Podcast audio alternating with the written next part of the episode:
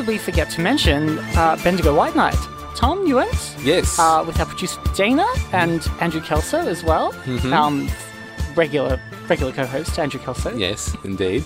Um, we yeah, we all had a fun night. Tonight we bring you part three of our four part series, and we're looking specifically at one installation. And this was the one which took us all by surprise, and which we were all enamoured with. It was a projection onto Bendigo's uh, War Memorial Hall. So it's not like Melbourne's, which is like huge, or Canberra's. It's sort of more this small intimate, uh, well, it's quite literally a hall, actually. Yeah, uh, very small in size. And we were all just, you know, found it very touching, actually, and quite moving. And of course, you'll hear more about that in our little pre record. Um, and I've also I would like to mention that Geelong's got their own show coming up soon. So if you haven't seen Melbourne, Ballarat, or Bendigo host the event, then check it out at Geelong. But anyhow, here is part three of our four-part series. Art Smitten brings you Bendigo. The Gold Rush capital, the second largest Victorian city to begin with the letter B, and the third city to host a White Night. Art Smitten brings you Bendigo.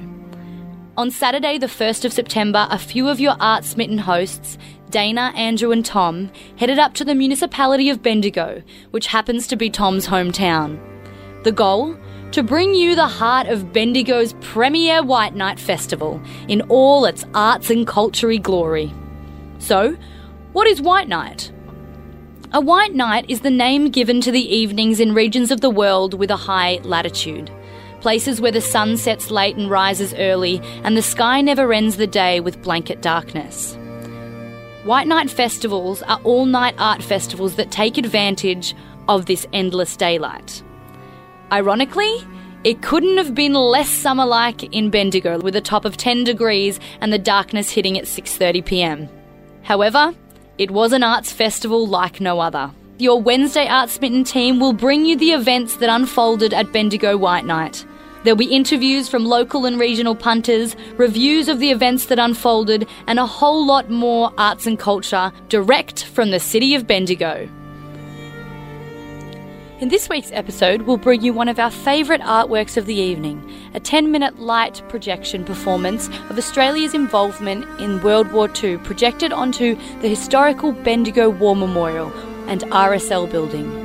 We also speak with local Peter Quinn, a retired army recruit, and his partner about their overwhelming admiration for the projections and the event as a whole. Introducing part three of Art Smitten Brings You Bendigo, our White Night event. Okay, so at the moment, Dana, Andrew, and I are looking at uh, the Bendigo War Memorial, or the Soldiers Memorial Institute, as it's officially called. And we are watching a history of Australians in conflict. So the events which led to World War One and World War One itself, we're looking at now, and I imagine later in the evening we'll see World War Two and so on. And uh, you were just speaking to someone before, and yeah, they were getting quite emotional at this. Yeah, I was just speaking to a, an older fellow, and he is from Bendigo, originally from WA, and he said that he was watching these projections on this RSL building and getting quite emotional because he's actually ex army. My name is Peter Quinn, and I am aged so long ago that I'm starting to re- battle to remember myself. But I was born in 1947. I'm from we- originally Western Australia, but now reside permanently in Bendigo. We've just watched this and then got emotional, didn't we, Pete? Yeah, yeah. Well, he's ex-army too, so it is. It's, So it's really amazing to see that these installations are affecting people on an emotional level. Are you surprised about how much history has been shown through these installations tonight? Terribly, yeah. It's extra- it's fantastic to see that. I mean, generally the buildings are sort of left as their own, and I think there's an argument to leave the buildings uh, without projections so they can show off their own splendour. But the the projections really bring something out, don't you think? The light show that we are just talking about has now finished. One thing we weren't expecting, though, and I don't think anyone was expecting, was at the very end of the display, which went through all the steps leading up to World War One, and then the various steps of World War One. At the very end of that, the lights faded, people went to clap, and then out of nowhere, a soldier came up to the top and began playing the last post. And silenced the audience. It was absolutely extraordinary, an amazing use of visual medium, mix of visual medium, and I think something that probably, uh, to be honest, just about my favourite moment from the whole White Night so far. Well, I think the most powerful moment for me in that projection there was seeing the names of all the people who died during the conflict. I mean, that just that was a heart and mouth moment. It just shocked me. Yeah, in the projection, all the names were scrolling up, uh, up and down as if it was filming of a, a war memorial wall. And as the soldier was playing the bugle for the last post, uh, poppies were falling down, projected poppies were falling down the building and filling the whole white building, making it red. What brings you to White Night tonight? I just think the fact that this was the first time ever it was coming to uh, Bendigo, and it had been so popular in uh, Ballarat, and also Melbourne, of course. Let's not forget Melbourne. And uh, just wanted to see how vibrant the city could really become uh, at this family-friendly event. You know, so and so far I've been very impressed with what I've seen. Have you ever seen this many people in the streets of Bendigo? No, no. Easter time. Easter time is uh, very busy. Easter time is ex- excellent here for the uh, Easter parade and festival on that. But uh, no, this is this is so just it's just sensational. No, no. I'm just so excited. How many families? Like little ones, and they've got their kids in their prams, and they're all rugged up, and it's just brilliant. And the kids are like, "Wow!" I'm like a kid. Is there anything that you've seen thus far that's really taken your breath away? I, I just look. The whole occasion has been just been magnificent, and particularly the colour, you know. Yeah. And also, I'd just like to add, the people that have organised this. I just to, to bring this all together. Honestly, this is just absolutely sensational. It's just magnificent. Yeah. Oh, you're listening to Art Smitten on SYN Nation. SYN Nation.